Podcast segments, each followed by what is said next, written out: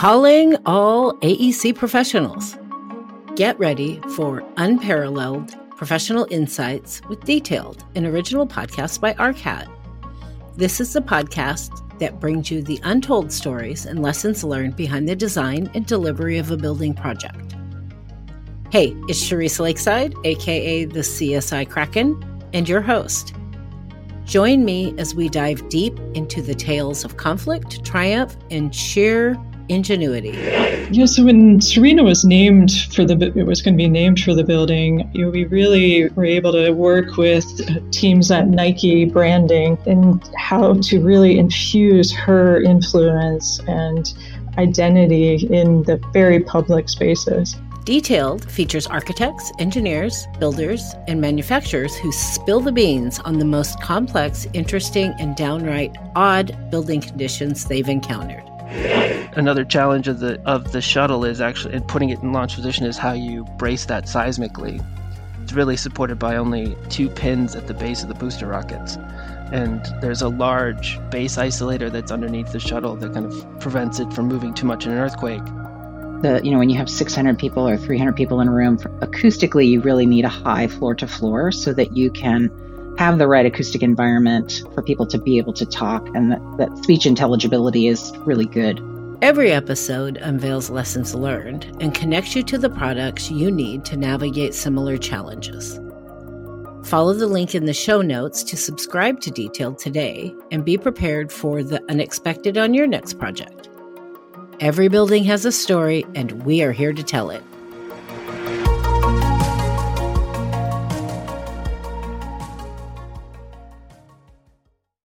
You know, I'm I'm rereading the book, you know, to prep for this, and uh, yeah, I just I I don't know how you made it through that that just that day. It was a that was a terrible day. yeah, just, um, I w- it was a terrible day, um, and Valentine. I think for the very first time, Valentine thought, "Oh, we could lose this firm." Yeah. we could go under. It's very real. Very real. Hmm. Real. My name is Mark R. LePage, and I'm joined by Patrick MacLeamy, FAIA, and former CEO of the international architecture firm HOK. This is Build Smart. Patrick shares stories from his remarkable 50 year career at HOK, rising from junior designer to CEO of the company with themes of leadership, finance, people, culture, and so much more, you'll find that there's a lesson in every episode. Welcome back to Build Smart. In our last episode, we reached the point in Patrick's story where he was promoted to a firm wide role at HOK. He discussed his efforts in getting the firm to adopt new technologies and shared his simple financial metrics to improve firm profitability. If you haven't listened to that episode, I encourage you to go back and listen to all the episodes in order to hear Patrick's full story and insights into how to design a world class architecture firm. In today's episode, seeds of trouble have blossomed into full crisis. In fact, triple crises for HOK. Right, Patrick, this this is an important episode. HOK faced three drastic crises in the same year. In fact, two of them surfaced the same day. I, I you know, having read the book, I don't know how you made it through that day. Tell us about that day. Uh, you're right. It was a, probably the most terrible day of my career at HOK in all the 50 years, uh, because it literally could have put us under.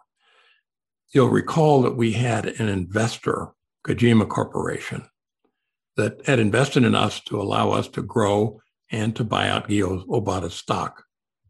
And uh, we also had a bank where we were borrowing money, lines of credit, all the rest of it. And it was with Kajima and the bank that the same thing happened. Kajima, who were always a good partners to us, always said, We don't want to get into your business. We're not architects, we're contractors. They were still looking for a way for their investment in HOK to be more than static. And our stock had not been growing in recent years because we hadn't made any profits. And our stock growth was based on profitability, retained profits, it's called. So Kajima asked us to meet with them in their New York City offices. So Bill Valentine, our president, and I, uh, as the COO, and Bob Pratzel, the CFO, went to Manhattan, went to New York City to their office building. It was somewhere in Midtown. Went up to their offices and met with two of them. And it was a very formal meeting. The Japanese tend to be formal type people anyway, but this was very formal. And we were soon to find out why. And the representative from Kajima basically gave us a little lecture. And he said, You know, we've been very patient with you, and you have uh, not rewarded our patience with any growth. Uh, we've watched you operate your business without trying to tell you how to run your business. And we've seen years of meager profits. And even when you make a profit, you bonus it all out to your, your employees and so on. That means that as an investor, we get nothing. And that's just not right. So we want to propose to you that you consider giving us a dividend, making us a preferred shareholder, basically, giving us an annual dividend because we don't see any way for us to, to benefit from stock growth because you're not growing. A dividend is a sum of money paid regularly, typically quarterly, by a company to its shareholders out of its profits or reserves. We, and we all looked at each other, and finally I said, Well, we need to have some time to think this out, but I, we thank you for the suggestion. And I knew in that room it was not a suggestion. Japanese were being very polite. They were basically saying, if you don't give us a dividend for the stock, as we have the right to as an investor, we're going to pull our investment in the firm and demand all, the, all the cash. And we didn't have the cash. That could have bankrupted HOK had they just decided to do that. If that meeting was about that, that they wanted their money back, that would Mark, been... it was clear to me it was. They, they were very polite, but very formal. And having been in Japan and worked around Japanese people a lot, I knew a strong threat when I saw it. Yeah, it was an ultimatum. It was an ultimatum. Either give us a dividend or else. So we got in the elevator. We were all shaken. I thought, yeah, I thought, well, Patrick is going to help us get through this because he's really smart at these kind of things. But the other thing that I thought, we got to get out of this Kajima relationship. And not tomorrow, but soon, because even though they're they're very good people, we just have a different idea about the world. If you have a big firm like HOK and it has a certain ethos, you want to be able to live out that dream. And if you get partners that don't live out that dream with you, then it's the wrong partner. And uh, I think in terms of profits and losses, we've generally been profit all along, been some down, but there are ups and downs. But not to be driven by that, not to be driven by the business side, to be a professional firm whose thing is to design good projects for clients and be helpful to mankind. That's the thing. And then all the business things follow from that. And uh, they're probably as good a partner as you could have had, actually, in a lot of ways. But it wasn't right for HOK. And then, for me anyway, it started that day. We, we, we got to get out of this. This wasn't, it was good for us for a while, but it's not, and overall, it's not good. And we decided we needed, before we flew back to our respective offices, let's go to a coffee shop and talk this over. Had it been the end of the day, we probably would have gone to a bar and had a stiff drink. But this was a coffee shop, so we all went to a coffee shop, a very noisy place, as I recall. All three of us were at a table and having our coffee and starting to talk about what the heck are we going to do with Kajima. And Pratzel's phone rings, his cell phone. He's gotten a call from Tim Tynan. Tim is the controller in our accounting group. Tim Tynan says, I just got a call from the bank. They urgently want to meet with the three of you and me right now. Not tomorrow, not next week, right now. Oh my God, what have we done? We were there in this restaurant with this noise, and we all used our cell phones as best we could in this noise. I can remember hunched over the table with the phone pressed up to one ear and my hand over the other ear, trying to hear them in this noisy place, listening to the bankers from our bank, Bank of America, basically chew us up one side and down the other. How we had maxed out on our line of credit and all the bank covenants, which are the rules that the banks lend money by, how much cash flow we need to have, and, and so on, what our collections are like. Said you're in violation of every single one of your covenants, and you're maxed out on your line. And if you can't basically get this cleared up, we're going to pull the line of credit. What what had happened was we we triggered a violation, and uh, it was not good. You know, the, the bank is they're pretty loyal to us, but uh, it was not a pleasant thing to, to have tilted our way. To call it dire was uh, an understatement, I think. And uh, we really left kind of white. you know, they weren't as polite as the Kajima people. That was just boom. If we couldn't do something, get this situation changed, they could pull the line of credit, basically demand the money back. And anytime you have a creditor, whether it's Kajima or the bank that wants their money, unless you can raise money someplace else, you are out of business. Bankrupt.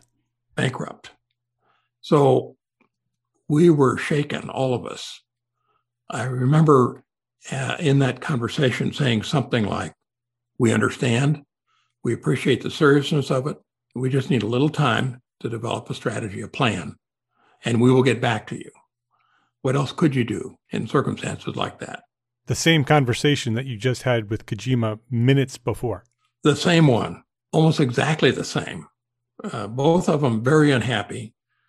And uh, we were practically shaking. I mean, okay, my God, this could put us under. And I think for the first time, Bill Valentine realized that. You know, most architects don't like to think about things like that, and nobody does. But if you don't take care of yourself, this can happen. And it happens too often. And great firms have gone under because they haven't taken care of this piece of their business. So we decided that uh, we weren't going to do anything that day. Everybody was shook up. And uh, Bill said to me on the plane on the way back to San Francisco, um, Now what do we do? so I was put in, uh, and I think appropriately, to be responsible for this. And um, with the bank, it was in person. The relationship began with Boatmen's Bank in St. Louis, a local bank and Boatmen's in the consolidation of banks in the last decades. Boatmen's had been swallowed up by Nations Bank, and Nations Bank had been swallowed up by Bank of America. So we hadn't moved, but our bank had changed. So we had Bank of America as our bank. And the banker that met with us was somebody half my age. And somebody you didn't know? I did not know. Praetzel knew him. The Boatmen's Bank, I remember in the earlier episodes, that you had a very close relationship with them. They worked yes. with you, you worked with them. They helped you start or helped the founders start HOK. Yes, there were personal relationships between our founders and our bank, Boatmen's, especially George Kassabaum, who was really the business leader of the firm. And uh, we not only banked with Boatmen's, but we actually built them, designed a new, beautiful new office building and headquarters right on the waterfront in St. Louis with a magnificent view of the arch. So it was a really close relationship. Then pretty soon we were just an account. So Praetzel and I went there, and I would say we took a ritual beating. I don't know what you people at HOK are thinking, or what you're, or uh, how you're ap- operating, but you're not operating to suit us. And if you can't fix this in short order, we're going to pull the loan. Now, and he looked right at me. What are you going to do about it? I got angry somebody was treating me this way. I had come to talk with him about uh, we would begin payment in several months, hoping and thinking that I could actually get HOK performance up to the level of beginning to make regular payments. He didn't want to hear what I had to say. He only wanted to say what he had to say. And then at the end, he said, What do you think about this? And I said, I didn't appreciate being treated this way, but we will respond. We'll begin to pay you in a few months, and we'll pay you until every penny is paid off. And that's all I have to say to you today. Come on, Bob, let's go. That's the last time I saw that banker. But it was definitely galvanizing. It was an incentive to do something to change the arc of the firm. All the growth over those years had masked this underlying difficulty, and we had to get it fixed. I didn't know that we could, but I thought we could. But it would take a big, major effort. And as chief operating officer, that's your responsibility. So all of this is on your shoulders. The Kajima crisis is on your shoulders. That's right. Your responsibility to fix this or pull the plug on HOK. That's those are your choices. Fix it or it's over. That's right.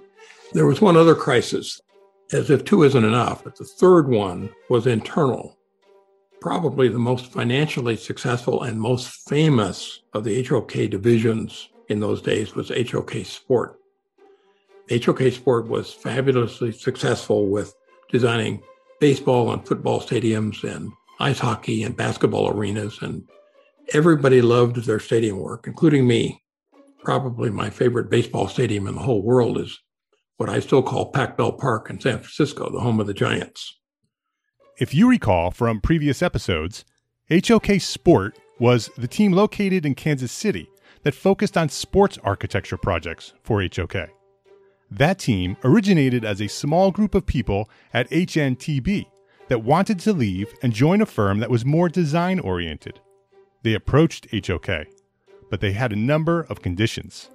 Number one, seed money would be needed to build the team to, in turn, become HOK Kansas City. Two, their office would focus solely on sports architecture and receive all of HOK sports architecture work nationwide. And three, half of the revenue from the sports architecture work would be returned to HOK Kansas City for their office's bonus pool.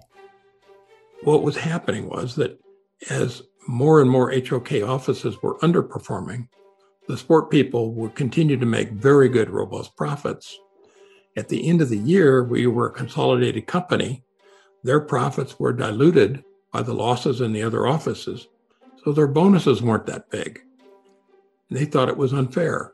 So they began to really grouse. You can't do this. And it occurred to me very plainly, clearly, you know, the sport leadership in Kansas City could all resign en masse, go across the street, rent another office, and uh, two things would happen. One is all the sport clients would follow them, so they would get all that business, and they'd leave us with an office rent to be negotiated or, or paid off. And they had a significant chunk of HOK stock. And they would demand that we pay them for their HOK stock. Even though they resigned, they're still due to their stock. All of those things, Mark, takes money. And we didn't have money. The bank, Kajima, and the sport things were all about money, profitability that's leading to cash or money so we had a big bunch of work to do. So it was three crises, any which one of which uh, the sport practice, for example, was about 20% of HOK's total practice. If they all left, I'm not sure we could have survived having to pay them their the value of their stock and winding down the sport operation in Kansas City while they got all the, kept all the clients. It would have been as difficult and as challenging as I think as the bank or Kajima. So we had not one, but three crises. And uh, Praetzel and I begged for time for each one of those three. That's the only thing you can do until you have a plan. With the bank, we said we'll begin to pay off the, the loan within a few months. And with a lot of grousing and griping, they accepted that. With Kajima, we said by the end of this year, we'll either pay you a dividend when our fiscal year ends, or we'll we'll see a stock growth that will be the equivalent and with sport, it was, we promise you we'll do better and hang on. Uh, that was probably, we were counting on them as inside the firm, maybe a bit more than the two outside groups. But that's the situation we were in. So, all three crises, all about money, all three of them could have put HOK out of business by themselves. And you had all three of these issues happening all at the same time, all on your shoulders. Yep. And from an outsider, you know, being a young architect at that time, nobody else knew that was happening. Everybody looked at HOK as a world-class architecture firm, which also is makes the HOK sport issue even more important because a lot of that brand recognition, a lot of that golden halo that HOK brought to the firm was based on their work. Yes, that's right. So if they left, a lot of that brand cachet would have gone with them. Absolutely right. So it was a, a great big mess, a big challenge, crisis, for sure, a crisis. Uh, and we knew it. And uh, when Bill and I came back to San Francisco and we met as an XCOM again, the XCOM, basically all of us began to understand it fully that we were in very, very hot water. If we didn't do something well and soon, uh, we wouldn't be in business. So, with all of this as a backdrop, you have another shift in leadership. Your biggest promotion, what was that and how did that happen? That was an interesting, funny kind of day. The XCOM was meeting in person, uh, as we did periodically, because we were scattered around the country. And during the meeting, all of a sudden, Bill Valentine, who was our president and, and nominal leader, said, You know, I think we should make Patrick the next CEO, and I plan to support him, and I want you all to do the same. I thought as I listened to all of that, and I'd been thinking about it for a while, that HOK, in terms of its business leadership, was going to be much better off in Patrick's hands and I thought that it would serve HOK better if Patrick was the CEO. And uh, Patrick had really good judgment about what to do, both the courage and the love of HOK to further on this institution that we we both uh, felt responsible for carrying on. Everybody kind of looked at me. I, I had no idea this was coming, a complete shock to me. And everybody else said, well, yeah, I think that's a good idea. I was surprised and shocked, and I don't remember too much about the rest of that day except two things. One is that I wanted to call my wife and tell her. And uh, two is, okay, now how am I going to get through these big things? You know, when you're made a CEO, you think that as a new CEO, you'd have a chance to chart a new course and set some goals my goals, of course, were all set for me. I had to solve three crises. That was my job. And nothing else could happen until that those three crises were handled. So that became the defining job for me for the first part of my tenure as the, as a CEO. Obviously, we're sitting here talking today. I got through it, but it was a very dark time and a very odd way to become a CEO. But I can say that the rest of the story about how we got through that is maybe not as dramatic as this, but it's it's certainly uh, a lot for me a lot more fun, and I think something that people could learn a lot about. Yeah. Now it's all on your shoulders. That's right. You are fully responsible for the solution, and you are fully responsible if that solution does not succeed. And so I'm sure you decided, okay, I'm going to go back to the office, go back to my my team that's helped me through all these other things and build out this elaborate business plan. Is that what you did? Yeah, I, that's exactly the opposite of what I did. Uh, Mark, throughout my life, like with the financial metrics, I've found that being simple, communicating in a simple way, having simple financial metrics, and having a, in this case, a simple business strategy was imperative. In fact, I, I would argue with anybody that uh, strategic plans or business strategies don't need to be big, thick, elaborate things that are all written out by committee and put into a big book that probably gathers dust on a shelf. I wanted my strategy to be simple enough that people could remember it, all of it. And I wanted to be something that could get us moving in the right direction right away because we didn't have any time to waste.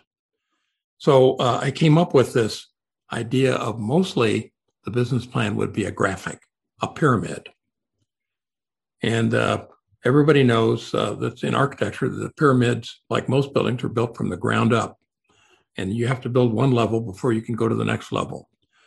So I use a pyramid with four layers or levels as my graphic, and each layer had a name. The first is that at the base of the pyramid, this is counterintuitive, Mark, is the leadership of the firm, the board, the board, the XCOM, and I called it strong board. It takes the leadership of the board to make the rest of the firm work. The board's not at the top, the board's at the bottom.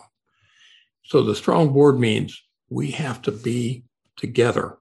We can't be divided anymore. I'm from one office, you're from another. We're all part of HOK. And I challenged the board to be unified at that first board meeting as the new CEO.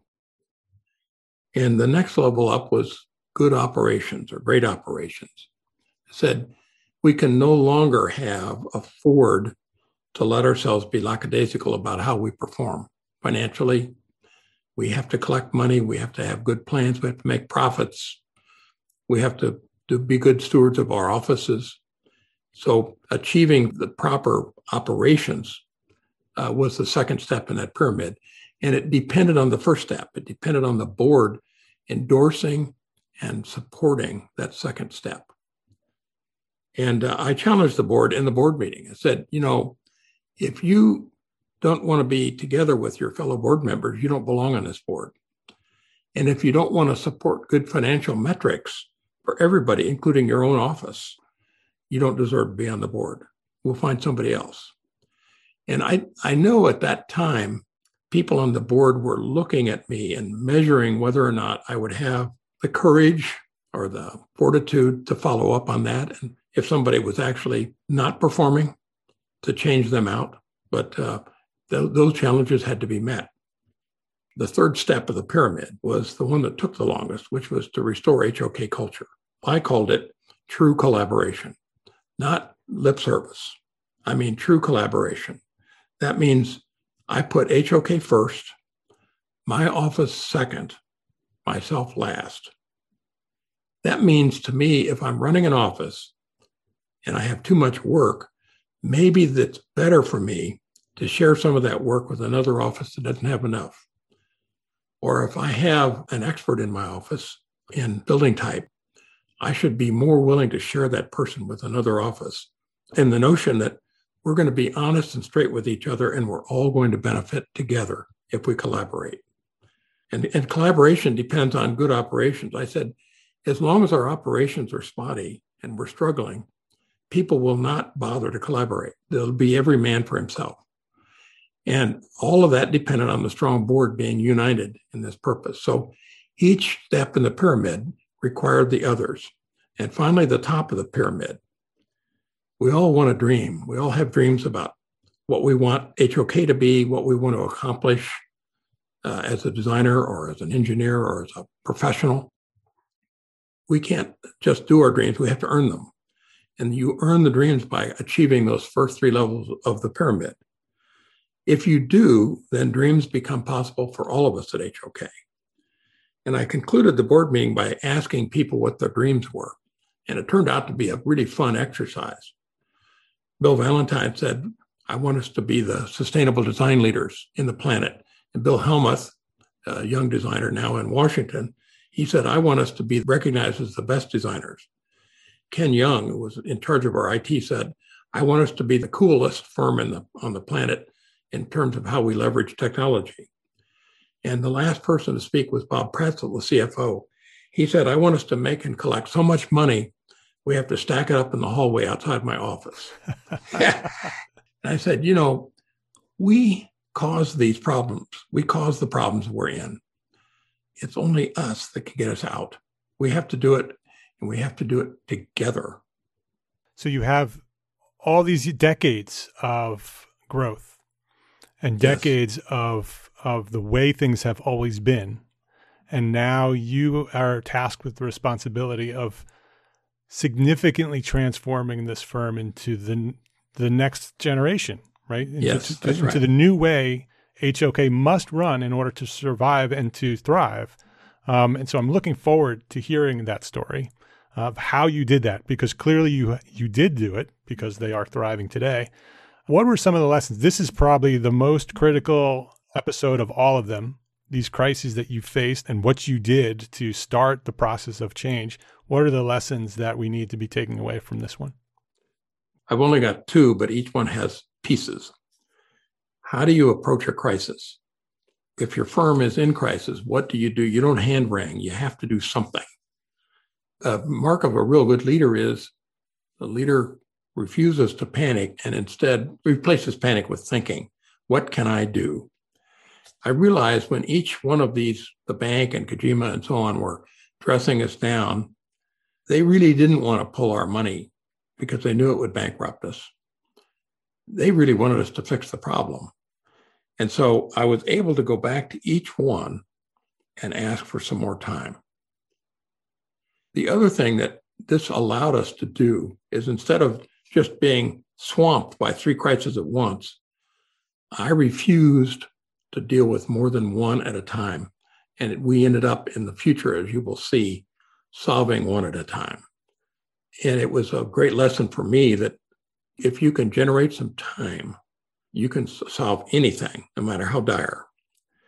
The other lesson that I learned was all about how you convey a strategic plan or strategy to a firm, a group of people people had done strategic plans in the years before. Each office was required to do a strategic plan each year. And I became cynical about them because what I saw was that the, the offices that had the most elaborate plan, usually in a slick binder with lots of graphics and color and so on, were the ones that were performing the least well.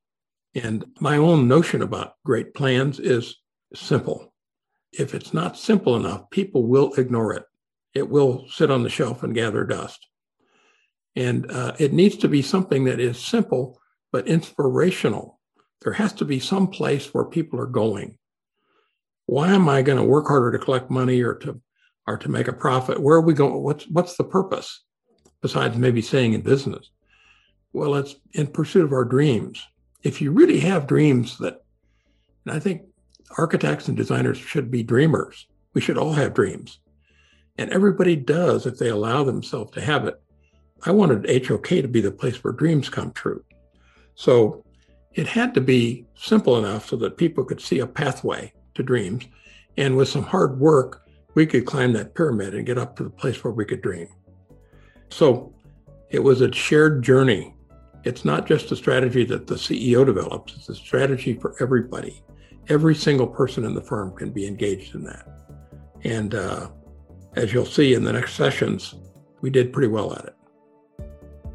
To continue the story, come back next week for the next episode of Build Smart. Patrick gets to work as the new CEO of HOK. And job number one focus on and rejuvenate upper management. And I started with uh, the XCOM if I could get the XCOM to start taking responsibility for individual actions and following up on things, then we could go to the board. It would be an easier step to go from the XCOM to the board.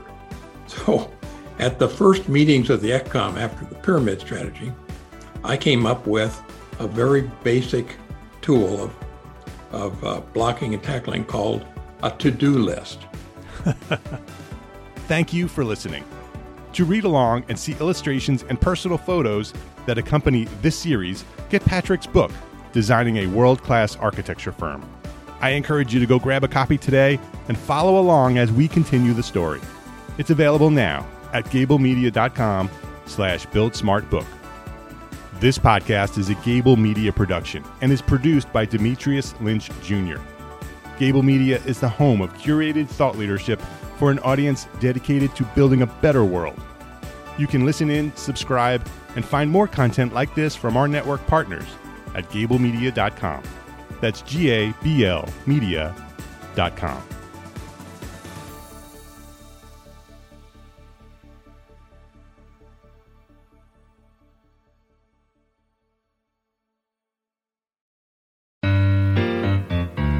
How familiar are you with the hidden forces shaping our world? Learn about the spaces you occupy every day with Spaces Podcast. a journey through the design, construction, and the impact of our evolving environments. Hi, I'm Demetrius Lynch, host of Spaces, and I'm thrilled to take you on a ride through the intersections of environment, politics, culture, and economy. Join me and leading industry professionals as we uncover the stories behind the spaces that shape societies, past, present, and future. Today, there's a certain amount of cynicism and, and kind of general malaise. Maybe many practices should come together and think about common goals, solving some of the major issues of the day. If I'm not mistaken, am I seeing like a wallpaper that is imitating books in some places? Yeah, I have to say now we are in peace with this. But subscribe now by following the link in the show notes and let's unravel the secrets of our built world together. Spaces Podcasts. Go beyond the everyday because spaces shape society.